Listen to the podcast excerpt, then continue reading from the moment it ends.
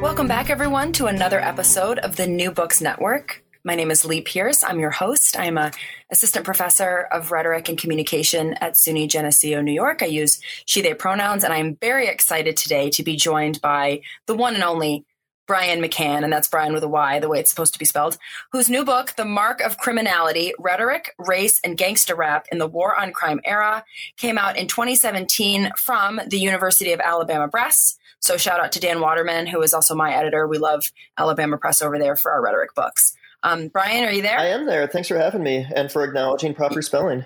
yeah, um, and it's okay if I call you by your first Absolutely, name. Absolutely, and uh, he/him pronouns. Um, myself. So.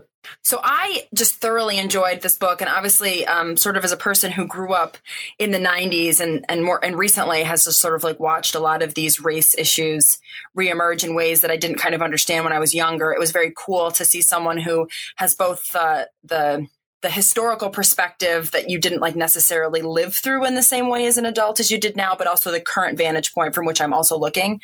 So I really really enjoyed the way you kind of worked through both time periods in the book and how you have picked different texts that kind of knit through some of the racial issues that we sort of have come to see as solved but have not been solved in the right ways over the last like 20 or 30 years and i guess i'll just um, have you start with maybe a, a, summary of the book from your perspective or why you wanted to write the book and what you think readers would get out of it sure um, i think as a whole um, I mean, one one thing you note is is that was actually a really kind of cool experience for me was uh, that kind of reliving, you know, th- things that I was alive for, things I kind of knew were going on, you know, in the '80s and '90s. I mean, I remember the Willie Horton ad, uh, which was you know released by a pro-Bush um, uh, PAC during the 1988 election and pretty much destroyed the Dukakis campaign. I mean, all that stuff was on my radar, but yeah, yeah I, mean, I, I, hadn't gone to graduate school yet, right at the age of eight, so um, it was not on my my radar in a way that led to much analysis. So, so that was kind of a, a special experience in its own right.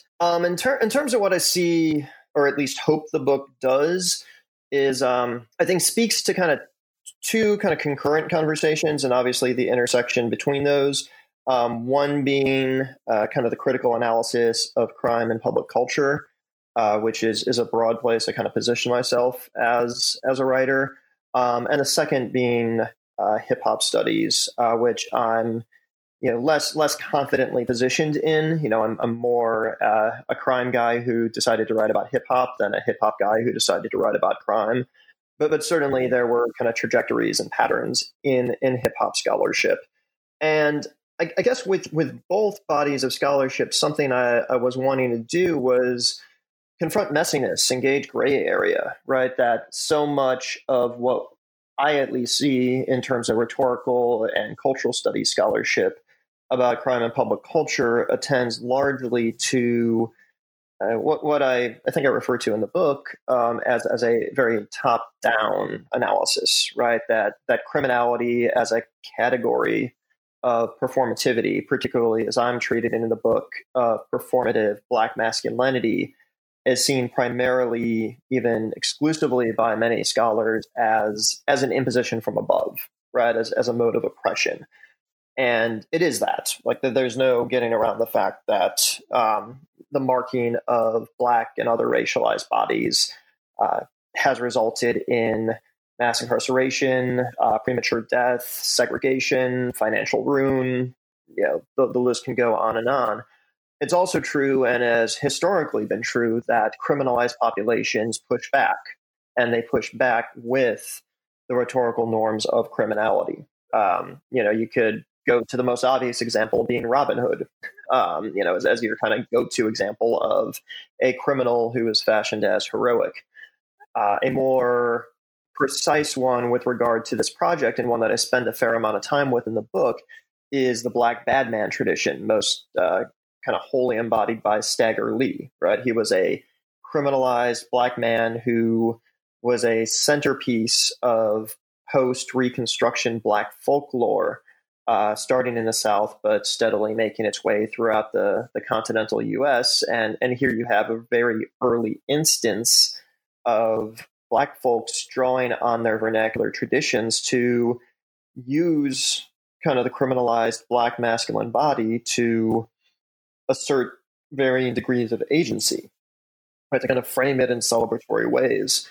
so so attending to criminality in that way uh, was was something I was very deeply invested in. And then um, I guess the other side of that, with regard to hip hop studies, uh, something you see both in terms of political culture, uh, particularly political culture as expressed by white folks uh, such as Tipper Gore during the 80s and 90s, uh, but but still to this day, uh, but also in a lot of hip hop scholarship, is that gangsta rap specifically is is very often kind of relegated to this place of you know the problematic sibling of the more wholesome artists such as uh, Public Enemy, right, or Immortal Technique, or KRS One, um, or Arrested Development. You know, artists that were more explicitly, or still are more explicitly, activist in their iterations. And something I wanted to argue was that um, for, for all the reasons I outlined about criminality, was that gangsta rap has a politics that is more than, uh, but also includes, you know, crass materialism, uh, violence, homophobia, misogyny, uh, playing into anti-black tropes of criminality. Uh, that that in addition to, to doing all those things, it is also engaging in a transgressive performance of black masculinity and black criminality that I think has something to, to teach us. Right, the fact that you know, this genre emerged in earnest during the war on crime is, is not an accident. And I think by by using gangsta as a as a heuristic, we come to a more complicated understanding of that era and, and criminality in general. That's interesting. Um, yeah, so maybe say a little bit about that phrase using gangsta as a heuristic. Maybe like what is a heuristic? Because again, I just don't want to leave anyone behind because you and I are so brilliant that we get to use all the fancy words. right? No, no, no. I'm glad. I'm glad you asked. Um, yeah, a, a heuristic, broadly speaking, is is kind of a, a mode for for analysis or a mode for knowing, kind of a, a way in is, is often kind of the way I think about it. You know, heuristics more broadly is, is interested in ways of knowing. Um, so, you know, while while the book is definitely analyzing gangsta rap and and other kind of iterations of of black criminality, kind of repeated um, representations and enactments of it, uh, it's also kind of adopting gangsta as an ethic for thinking through and talking about criminality right? That you know, I'm not just saying, okay, here's here's what NWA, Snoop Dogg, Tupac, at all were were kind of up to in the '90s, but here's what how what they were doing prompts us to approach criminality in you know more more complex and I think potentially more humane ways right? You know, I spent a little bit of time in the conclusion, for instance, talking about uh, Trayvon Martin because that was very fresh um, in my mind and a lot of people's minds at the time of the writing. I think you could also include uh, Mike Brown, right, who you know was on video allegedly stealing cigarillos from a from a convenience store before um, he was murdered by Darren Wilson. And you know, I think an, an ethic kind of driven by the ways in which gangsta complicates and troubles prevailing ways of thinking about black criminality invites us to maybe approach uh, Trayvon Martin's tweets, right? Um, Mike Brown's experience at the, the convenience store before his death in, in a fashion that doesn't necessarily turn it into something that needs to be ignored, apologized for, or used to justify their premature deaths. So it's both object and method. Yeah, and I mean, and it's an important point because you know when we think about a lot of the activism that's come out of Black Lives Matter over the last couple of years, one of the big things is to try and give depth or sort of complexity to these pathologized criminalized versions of these black men which is how typically like kind of we've come to expect them to be like made um what's what's that oh, it's that horrible joke. They make it in the wire or whenever there's like no. What is? It's an acronym for when there was no civilians involved in a death. Oh yeah, but, no, but sometimes they'll extend it to include like gangbangers because they don't really consider them like lives having been worth law like worth mourning. Yeah. Um, and and so one of the things I know with Trayvon too, there was there's been this campaign that on his birthday you're supposed to tweet something about his like identity aside from his race or his criminality. Right? He was a math. He loved math. He was going to do this. He was going to do that. And so there's a kind of way in which like the opposite of criminalizing these individuals to make them disposable is to kind of decriminalize them. But you're sort of saying, well, but there's a way in which like we forget that the mark of criminality has a rhetorical history and the opposite of bad we'll, we'll call it like negative criminalization isn't necessarily to decriminalize.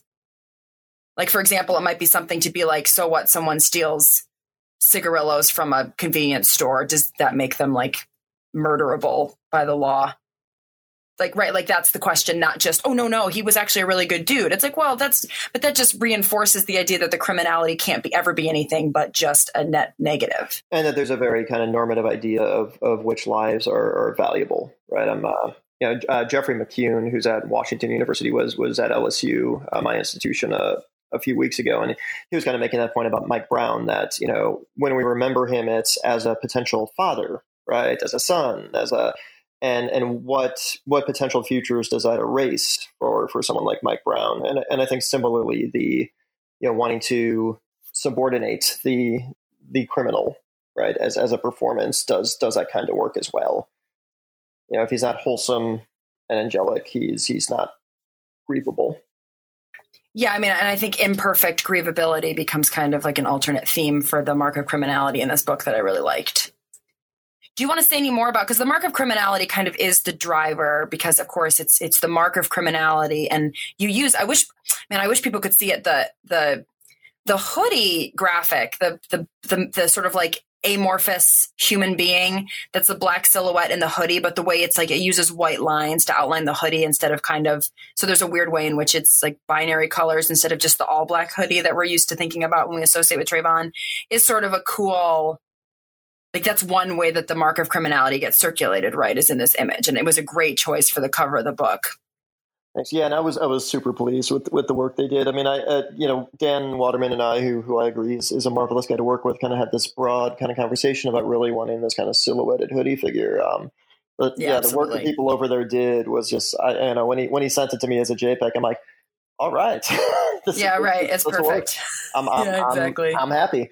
Um, yeah, it's it's it's kind of a funny story because um, and, and I think this is this is true with with a lot of I know my writing and, and probably a lot of other folks is that you know the thing that ends up being kind of central to the project isn't always the thing that uh, you think is going to be central to the project. Yeah, yeah, I hear that. I mean, mar- marker criminality. I think what, it was something I used like in one sentence, like in an early draft of the introduction, and you know, a, a, colleague who was looking at it was like, "This, this is kind of rich. I, I, I, like this. You know, it just, it just has kind of a powerful sound about it. It, it feels very descriptive. You know, it kind of conjures, um, you know, scarlet letter, other kinds of, you know, ways in which bodies are are marked. Resonates with, you know, people like Ron Jackson and scripting of, of the black masculine body and, and and things along those lines. So, you know, I kind of decided uh, to, to kind of blow that up and expand it.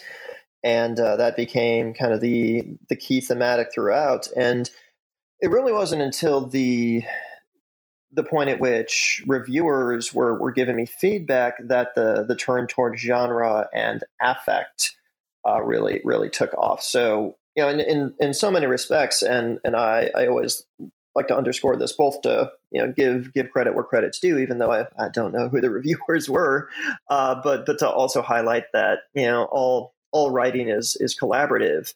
Uh, the the kind of life of an evolution of mark of criminality as a concept, um, you know, had had a lot of hands in it. Right, it was it was it was a collaborative practice.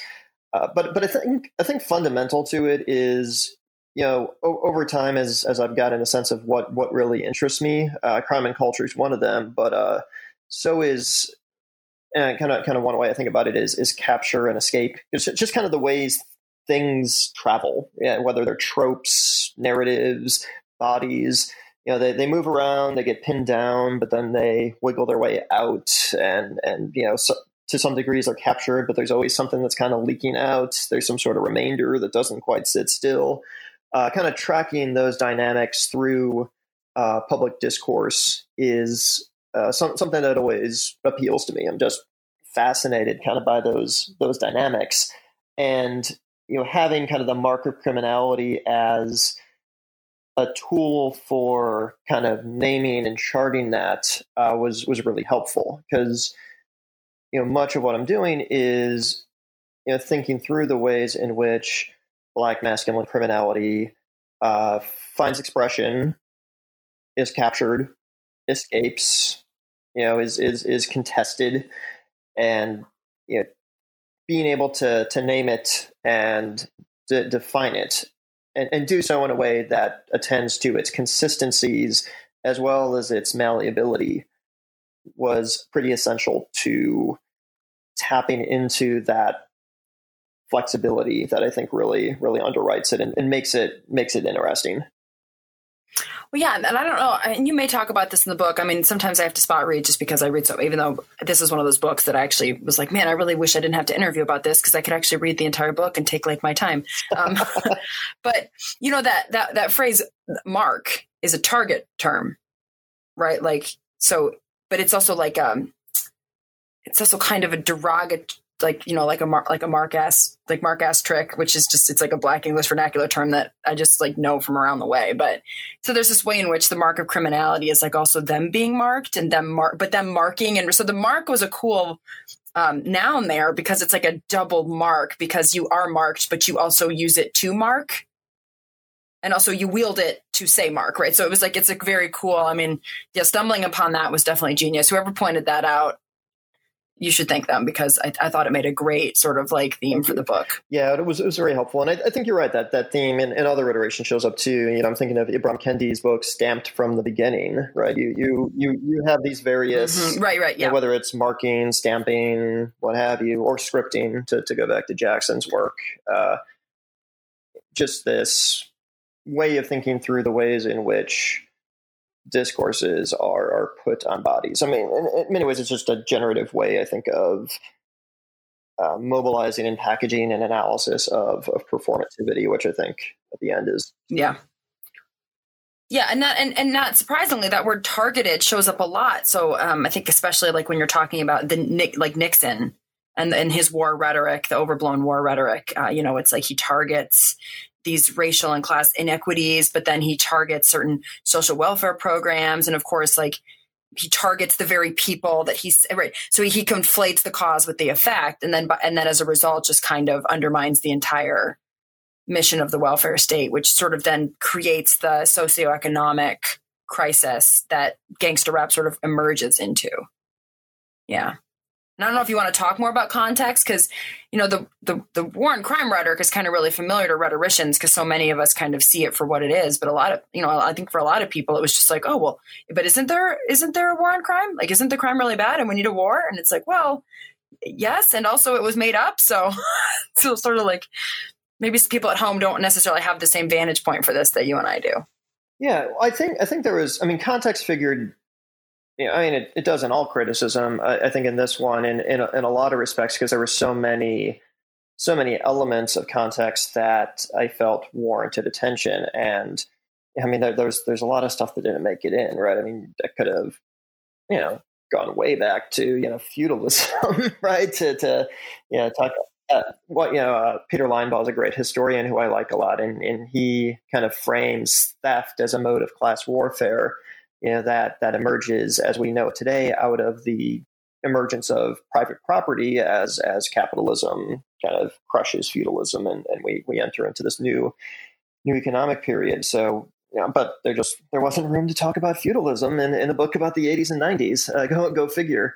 Uh, but in addition to attending to kind of the specific historical elements of you know what was going on in the 80s and 90s and then stuff such as Nixon kind of on the lead up, uh, which you know was vital both to give that context, but also I always think, and this is this is important with a lot of matters of social importance, but I think particularly with the war on crime, you know, recognizing that you know it's it's not sufficient to pin this on uh, Republicans, right? That that this was a bipartisan project uh, by a number of very powerful white, primarily men. Um, you know, pushing pushing for mass incarceration. You know, Bill Clinton is, is responsible for incarcerating a lot of black bodies. Yeah. Oh yes, and let's make sure we all just go ahead and take a minute for my leftists out there and just acknowledge that yes, Clinton was a huge part of this. Okay. Yeah, that's an important. It's really right. Thank you very much. It's really important to remember this has been like a bipartisan, long-standing dismantling yeah. effort. No, it's it's been it's been around for quite a while, and, and the, the usual culprits are, are convenient and important ones. I mean, Nixon Nixon deserves his share of the blame for sure. Uh, he's he's not alone though.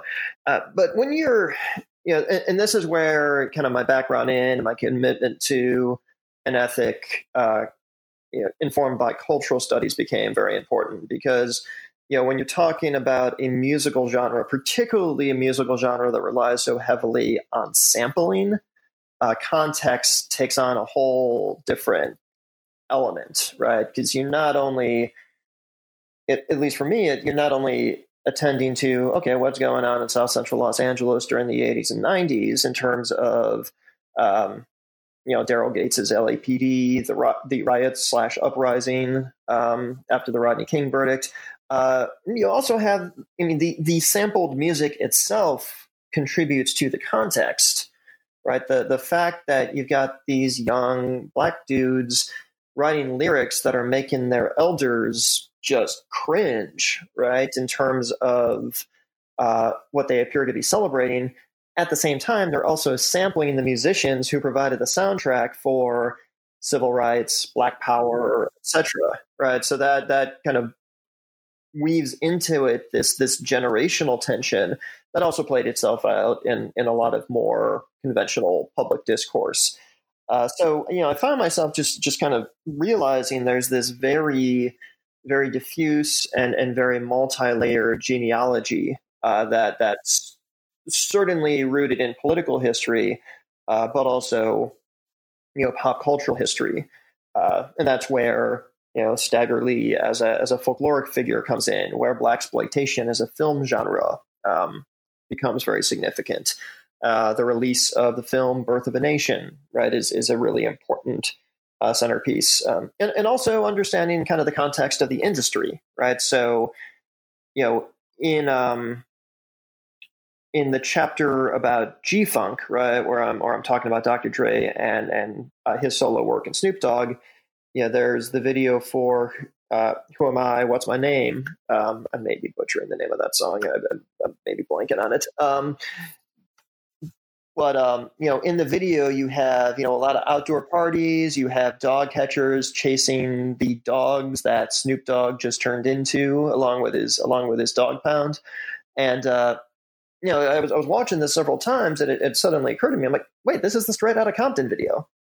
right? It's it's you know, whereas the Straight Outta Compton video has police chasing NWA throughout the um, throughout Compton. Uh, in this video, you have dog catchers chasing young black men who have magically turned into dogs, right? Also throughout um, South Central Los Angeles. So um, knowing that is you know, for, for me, kind of vital to really understanding the richness of, of what is going on. And the, the, the song in question is "Who Am I? What's My Name?" I think I might have flip flopped the uh, the two. Okay, good.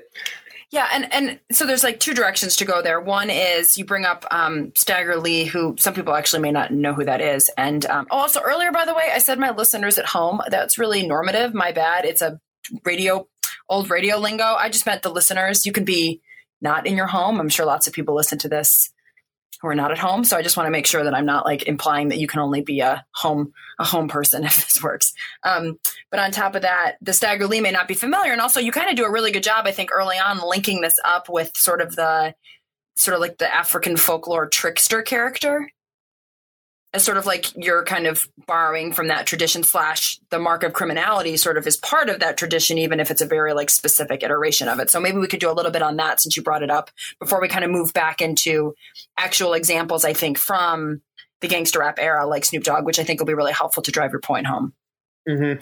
I, I, really love digging into the folklore bits uh, this this was not stuff I was immediately familiar with. Uh, you know, I, I was familiar with Henry Louis Gates's work on on the signifying monkey, and uh, you know knew knew about blaxploitation cinema and and a lot of other things. But that uh, that kind of transition from from the trickster to to the bad man was was something I I wasn't keenly aware of, and. I mean, Gangsta, to be clear, has has elements of both, right? So, you know, the trickster engages in in irony, in semantic reversal, uh, in trickery, right? Um, So, various trickster figures are often, you know, animals who you know are able to use various forms of hijinks to uh, fool a more powerful animal, right? Or, or pit two powerful animals against each other. So there's the signifying monkey, Br'er Rabbit are, are kind of two two examples, well known ones that come to mind. Uh, and this kind of folklore worked particularly well as equipment for living on the plantation, right? Where uh, certainly there were escapes, there were insurrections, uh, there, there was, you know, there were forms of resistant violence on the plantation by enslaved folks uh, for all slaves uh, to, to engage in those forms of rebellion or resistance was to take serious gambles with one's life, um, as, as they were during the Jim Crow era and, and the very present uh, in terms of black and other racialized bodies. So stories of the trickster accentuated and celebrated, you know, the notion of outsmarting or outwitting uh, the slave master, the guard, um, you know, whoever it happened to be. And, you know, it, it, provided this uh, kind of hidden transcript that uh, enslaved folks were able to, if nothing else, just kind of get some life out of by telling and conveying these stories through the oral tradition. Um, but after emancipation and the uh, I don't want to say collapse, the annihilation through white terrorism of Reconstruction, um, you you see a decided shift from you know kind of the joyful ignorant slave to a heavy accentuation of something that was already there, which was the sexually aggressive ma- black masculine body, who now that he is free is going to come and rape all the white women, uh, and that needs to be contained. Right, that that is one of the kind of chief narratives of of Jim Crow and and contemporary anti-black racism. And it's at that time that you see Stagger Lee, Dolemite, and other bad men coming in full force. Right, they are hypersexual, violent black men. Uh, you know, some of them are based on actual stories. So you know, Lee Shelton uh, or Stagger Lee was a real man who did in fact shoot and kill a guy named Billy Lyons at a bar in St. Louis uh, during the late 19th century, and uh, you know went to jail. You know, just led led a life, uh, but he gets made into this kind of bigger than life figure because there was something about it that that spoke to that kind of current exigency, right? This this period in which you know the the ignorant slave turned into the black ravenous beast and Stagger Lee became, you know, a, a beast that was turning the discourse back on itself and providing particularly black folks who consume these stories an opportunity to even vicariously experience kind of modes of agency. Right? A lot of the scholarship on not just folklore traditions, but also the history of Mississippi Delta blues, uh, which in many ways was a precursor to gangster rap, you know, talks about how you know, fantasizing about doing violence feels good, right? Especially when you're yeah, after especially when you're the recipient of violence for like yeah. centuries. Yeah, there's, there's a catharsis to it, right? I mean, yeah, I mean, I, I was you know was watching an intense and kind of traumatizing battle scene last night in Game of Thrones, um, but a lot of times, like the battles on a show like that, or um, or on an action movie, you know, they just they just feel good, you know, watching stuff blow up. Um, but and then, then certainly when, yeah, you as you say are are subjected to you know generations of violence up to this point. There, there's a certain joy in enacting the various transgression with which you are associated. Yeah. Um, well, I think, and you really you did your work there, right? You kind of you you linked up this with its with its sort of rhetorical context, which I appreciated not just in the sense of the political landscape, but also that the mark of criminality and gangster up don't come out of nowhere. And even the, you know, like even the iteration of Snoop Dogg back to Dr. Dre, which then becomes sort of like back to outwitting the slave. Right? It's really cool for you to have traced that trajectory. So I think it's good we went back over that terrain. Yes. Yeah, I mean, I, th- I, think it, it puts the genre in a, in a very different uh, context and perspective that that highlights its uh, the, the political work it's doing. even if it's not self-consciously political work. Right. Well, and it also, I think, helps to course correct for this issue that you kind of point out a couple times, you know, in the beginning of the book, and I'm not surprised, is like, what's a white in fact, for for the audience listening, um, the preface to this book is titled "What is it? White boy listens to gangster rap." Yeah, the white boy listens to gangster rap, and you sort of talk about how growing up this was kind of not your genre, um, and then you kind of get involved with it as part of sort of a political awakening around some activism work you did for someone who was uh, falsely imprisoned or, or, or overly sentenced. I can't remember what the word is that you use, and that, that one of the challenges of writing the book is that you have the argument and but you're white. And so one of the ways i think that you prove that you kind of like make not make up for it but one of the ways that you mitigate that as sort of a maybe a potential like resistance point for your reader is you do the work of linking up the mark of criminality with sort of the african folklore tradition because that's how you sort of not that everyone shouldn't do that, but there's a way in which kind of like that's how you earn the entry point into making this argument for an identity group, like on whose behalf you don't speak. So I thought that was important too for people that are because you know I'm sure there are people out there listening like I don't know this guy sounds kind of white. What's what's he doing right about gangster rap? So I just want to point out you did your homework, and I think that that matters. Thanks. Yeah, and and that was I mean, and, and like you said, I mean, I mean, scholarship should should always do that, right? I, I, do think though when we're when we're writing across experience, um, you know, demonstrably engaging in that labor is is an important important ethical move. Although it's interesting now because I think about like as you were talking, I was thinking about all of these sort of this new generation of rappers like Drake and these people. I mean, who have come up and you wouldn't call them gangster rap, but but since gangster rap kind of isn't in existence anymore, it's been replaced by much more of this. I think like cerebral kind of like just more of a it's the genres are blurred a little bit more and and, and one of the criticisms a lot of these people get like when you think about like Wiz Khalifa and um who's the other one? I was reading this article earlier about the 10 softest rappers in the game and they were all the big 10 best selling but none of them have had like criminal records. Like very few of them have gone to jail. I mean i think like T.I. went to jail for like a gun possession and got like 18 months and now he's back making marvel movies. And so there's this critique of them as like not really having the credentials to to have the mark of criminality but in a way it was kind of always performative it's just that it was much less performative i think for people like Eazy who you know like people in nwa were a little bit i think closer to what we might call authentic but i but it was always in some ways kind of not about authenticity anyway it was about tapping into this historical tradition of sort of like speaking truth to power through this non conventional avenue.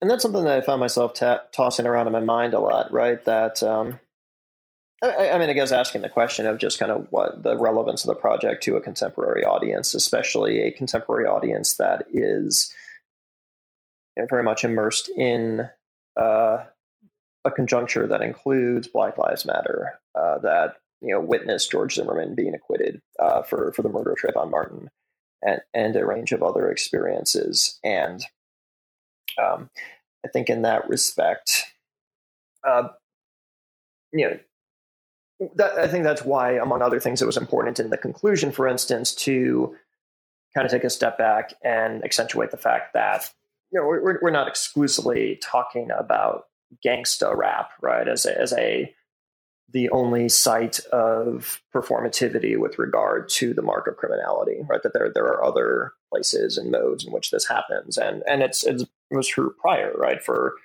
you know, much for a period in the the seventies, it was film, right? Um, by by way of blaxploitation.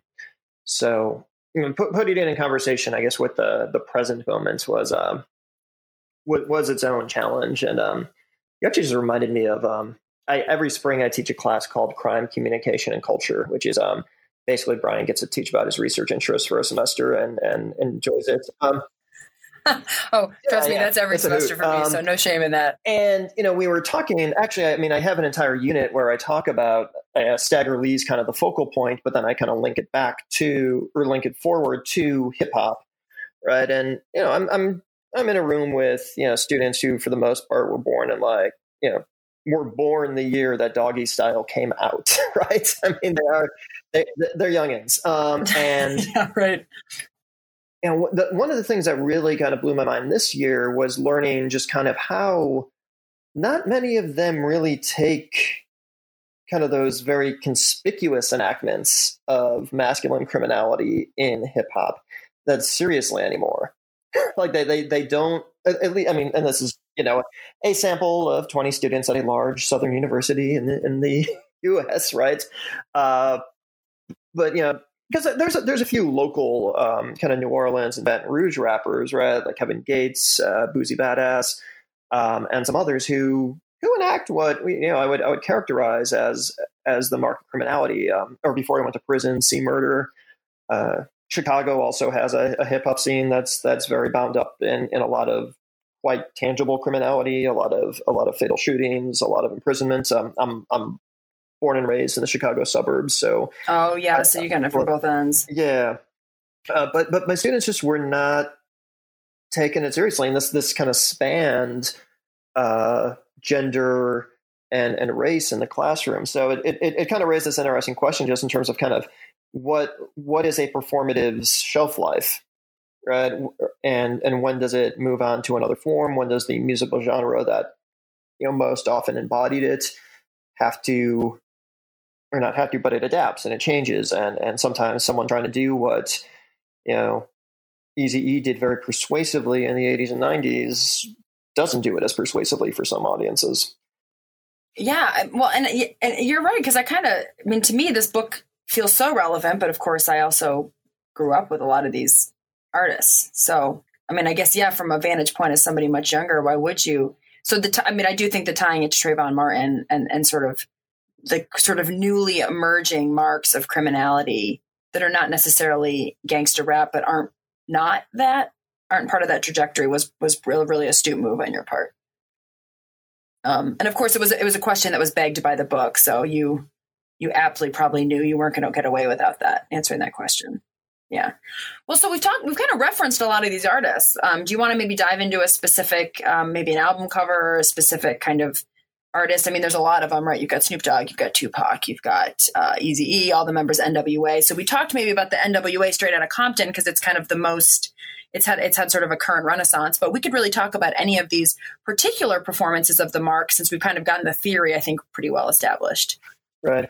Um, yeah. I mean, I think you know, NWA was the first one I kind of dove into, and because it, it as as the project kind of took form, it just took on a chronological form. And you know, NWA was by no means the first rap group to kind of engage in gangsta tropes, but they were the ones who who kind of perfected it, right, and, and turned it into something that was, you know, had mass market kind of crossover appeal. Um, made a lot of money and and inspired um, heavy reaction from the um, from the FBI um, among among other people. Uh, in in a lot of respects, though, um, you know the the the second set of case studies, right, where we're talking about Dre when he goes solo, and then when you know he can recruit Snoop Dogg, and Snoop Dogg pursues his own recording career.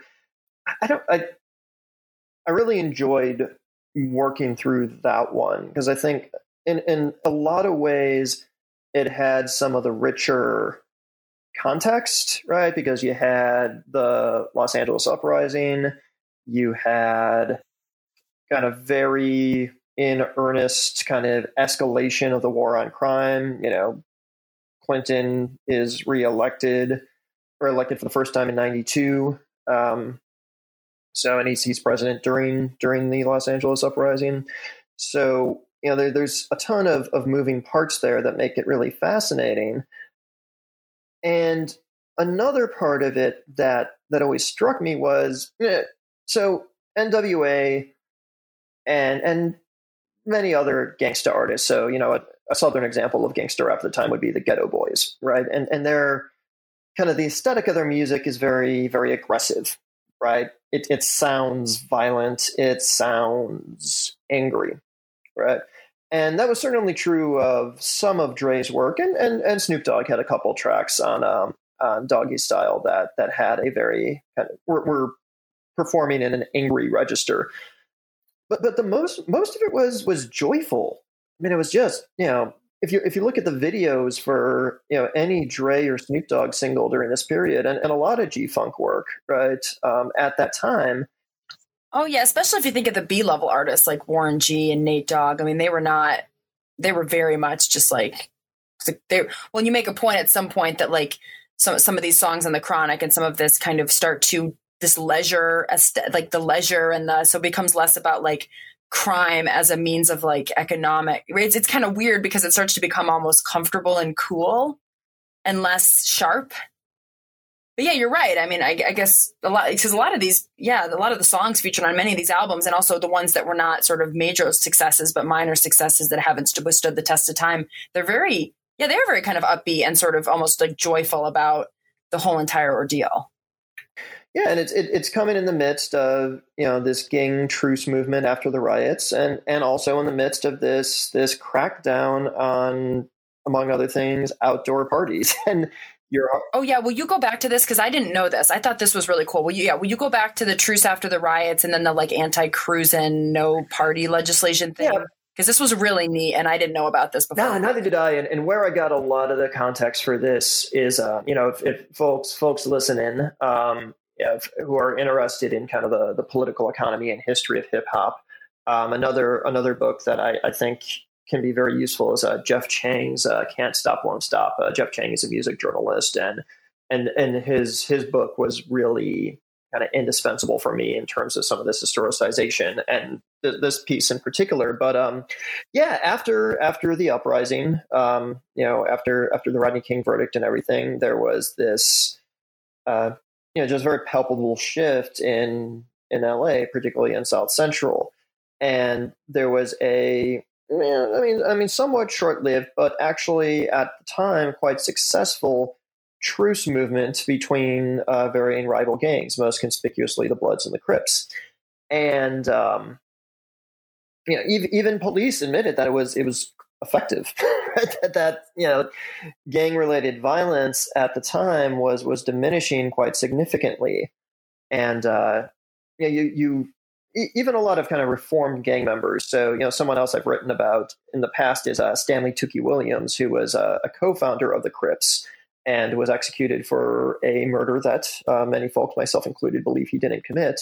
Um, and while on prison, he, you know, atoned for apologized for founding the Crips and became this anti-gang activist. And he was an anti-gang activist who had no interest in working with the state. Right? He, he did not want police involved. He did not want. Well, sure, because because they, uh, probably, probably in his view they're yeah. gang. I mean, in right. a way, right? So, yeah. Oh, sorry, I just knocked my table. So, sorry so, I got so amped up, I just start throwing shit. You know what I mean? Love it. No, no, I get, I get there. I do that.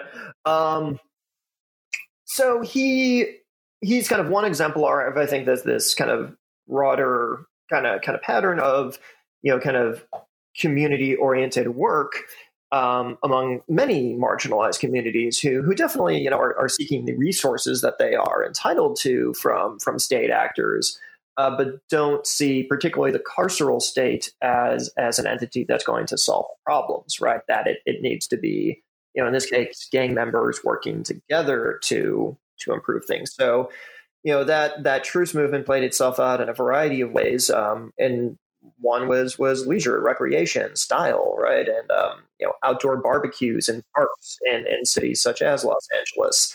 And you know when when black bodies assemble, white people tend to get freaked out and that's what began happening that uh, you know the lapd kind of formed this narrative in their head that oh this truce really is just the gangs joining forces so they can come after the police right? So they can um, you know kill more cops even though they weren't killing a lot of cops at, at, at any point right? Um, you know police officer fatality rates uh, consistently are are fairly low relative to to other jobs and and you know the the the narrative of the cop killer, right? It was it was a revenge fantasy for a lot of rappers, and it was a you know anti-black paranoid fantasy for for a lot of white folks. So you know the so the very leisure practices that were kind of giving expression to this truce movement then became criminalized by uh, by the state um, and, and also by other institutions, right? Uh, schools, for instance. And, and and this I actually remember quite clearly, you know, going going to middle school and high school during this period, you know, heavy kind of regulation of sagging jeans, um, you know, various colors that could be worn. Uh, yeah.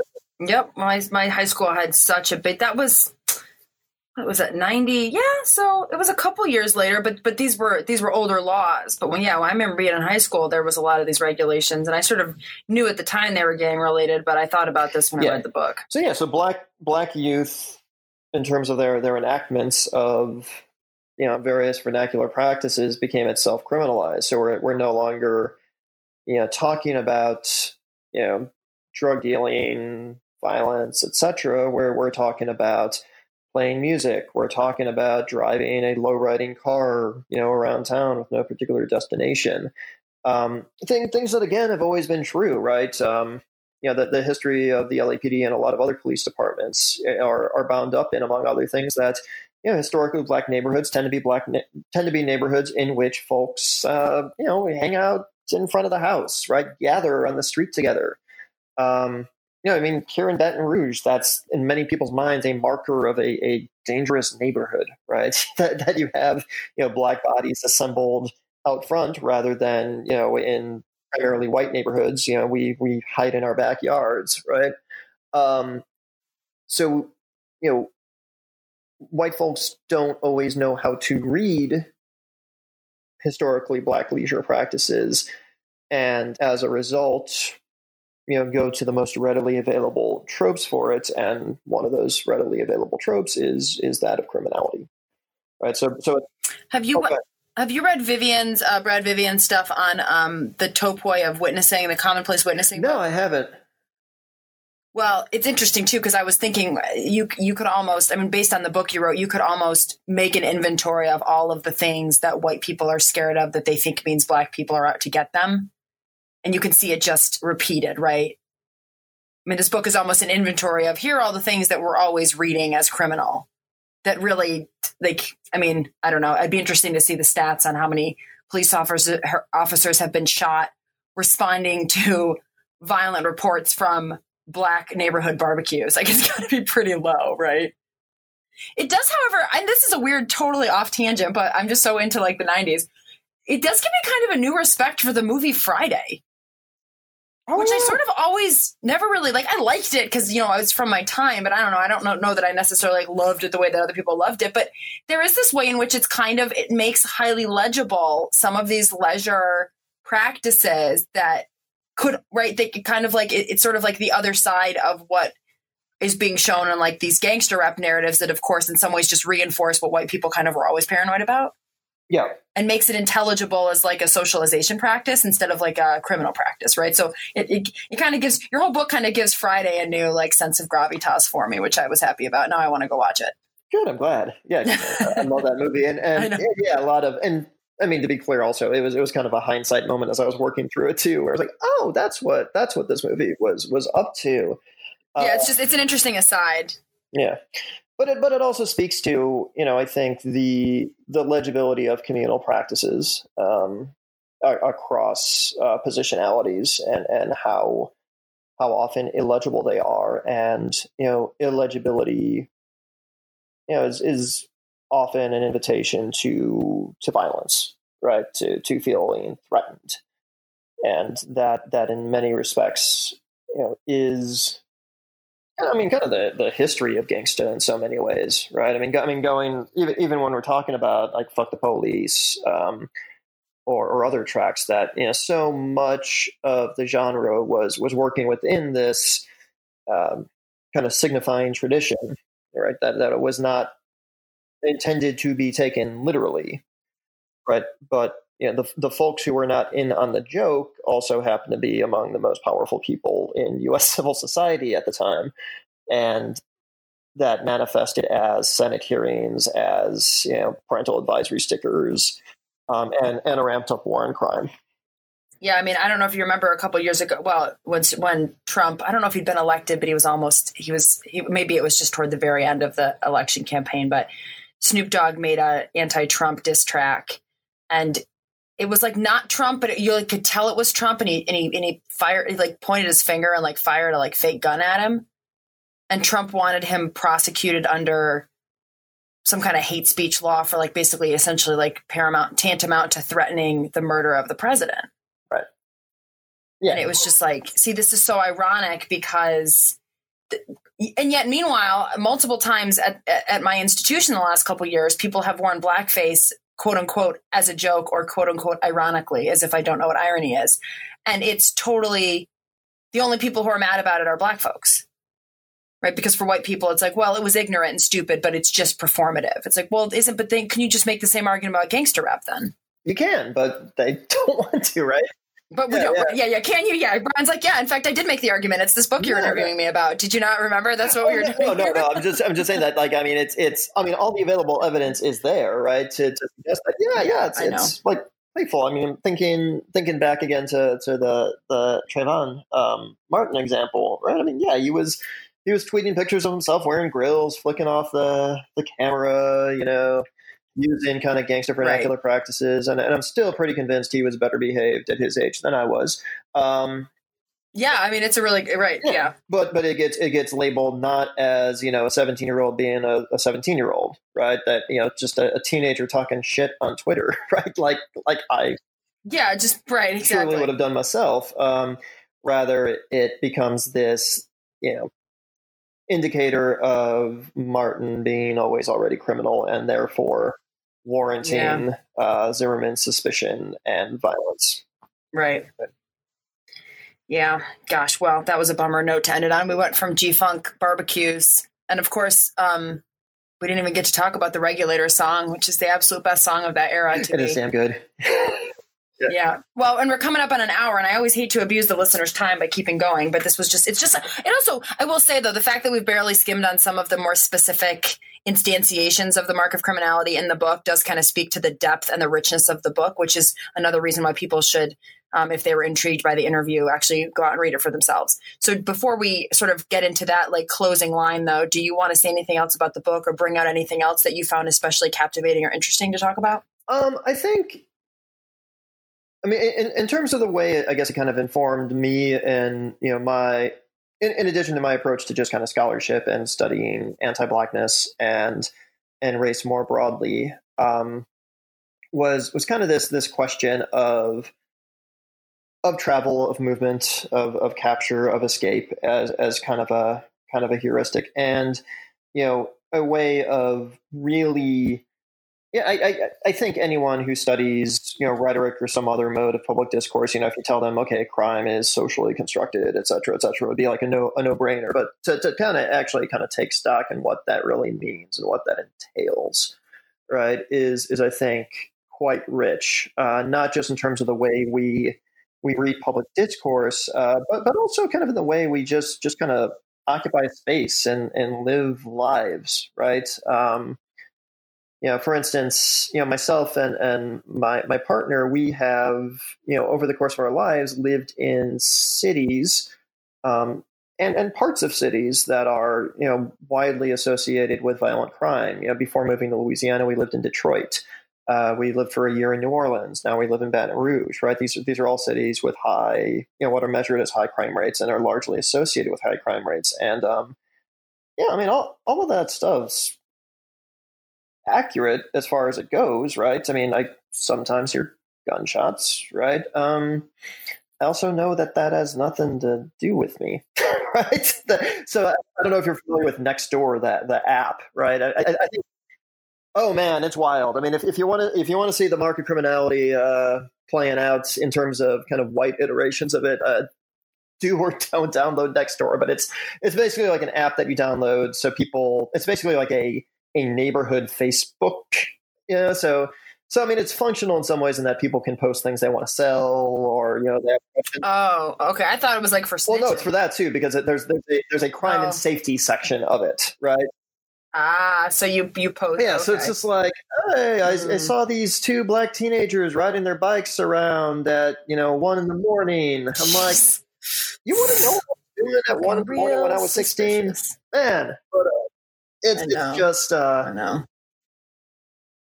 I mean, th- those those performatives are still very much available, and they they you know maybe people are not having knockdown dragouts in public life with regard to the content of of rap lyrics. Uh, they are still reading bodies in, in, in very particular ways and and seeing them seeing them as threats and and just you know the kind of intense kind of vulnerability um, that often the least vulnerable bodies can feel right? When, encountering racial difference um, is, is, pretty astonishing. And um, and I think that's that's why you know I was glad I was pushed to attend to affect right in, in the project because it is it's felt right? It's it's very intense and that's that's something to take seriously um, because with with without attending to that element of it, we I don't I don't know that we stand a chance at confronting and, and hopefully stopping it. Yeah, it's a very good point. And yeah, there's there is for for my affect people in the audience. There's a lot to like about this book. I'm a discourse person, so I always go straight to the language. But um, yeah, I feel like that feeling stuff, no, I'm just kidding.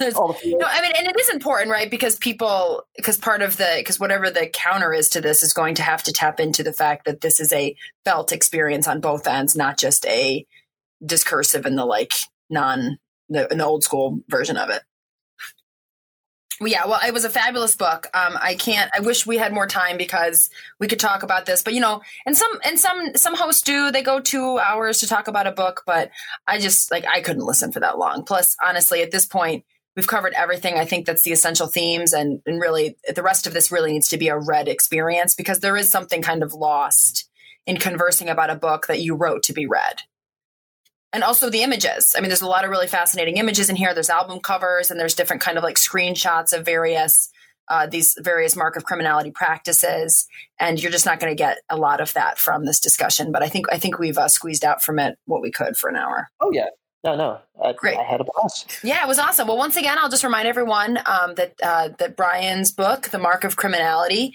is available from the University of Alabama Press. It's also on Amazon, as all things are these days. And if you're not interested in buying a copy for yourself, we always do like to recommend. We love to support our university presses, especially uh, Alabama keeps their rhetoric series going strong. So you can always reach out to your public or university library, college library, and uh, and recommend that they pick up a copy. And I do think this is the kind of book that would have a lot of public purchase. So even at public libraries, you know, recommending that they kind of keep these books on hand um, even if you don't necessarily want to read them yourself, can be a great way to circulate the book and circulate the ideas among um, a general audience.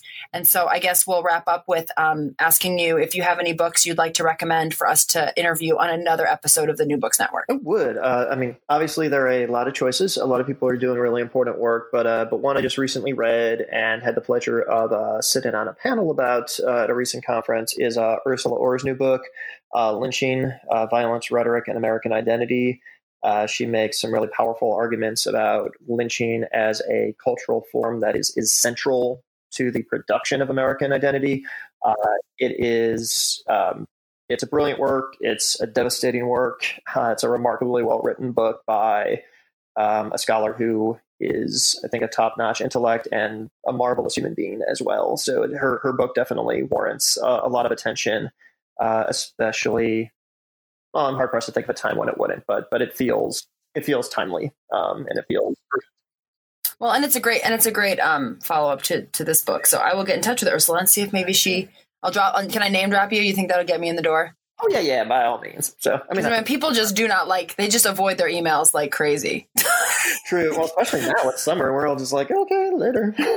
yeah, I know. I don't expect a lot of interviews coming out in the summer because I can't get people on the horn. Well, Bryan, thank you for the recommendation. It was awesome to talk to you, and I just really thoroughly enjoyed this book. So thank you from the bottom of thank my heart you. for writing it.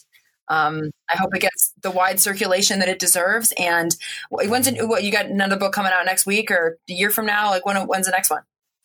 Um, I am. I, I got kind of well. Got a few. I, I, don't have a deadline on any of them. I've kind of got three working ideas for books, but Ooh. I'm, I'm working so we on many books left to come.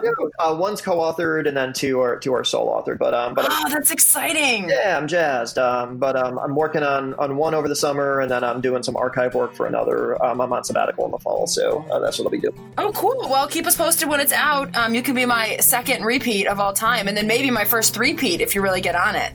All right, I, I will. That that's some motivation. I will, get on it. All right. Well, it was great talking to you. Have a great restful summer. And I guess if I don't see you before NCA, I'll see you in November. Sounds perfect. All right. Take care, Bryan. Thanks, Lee. Bye.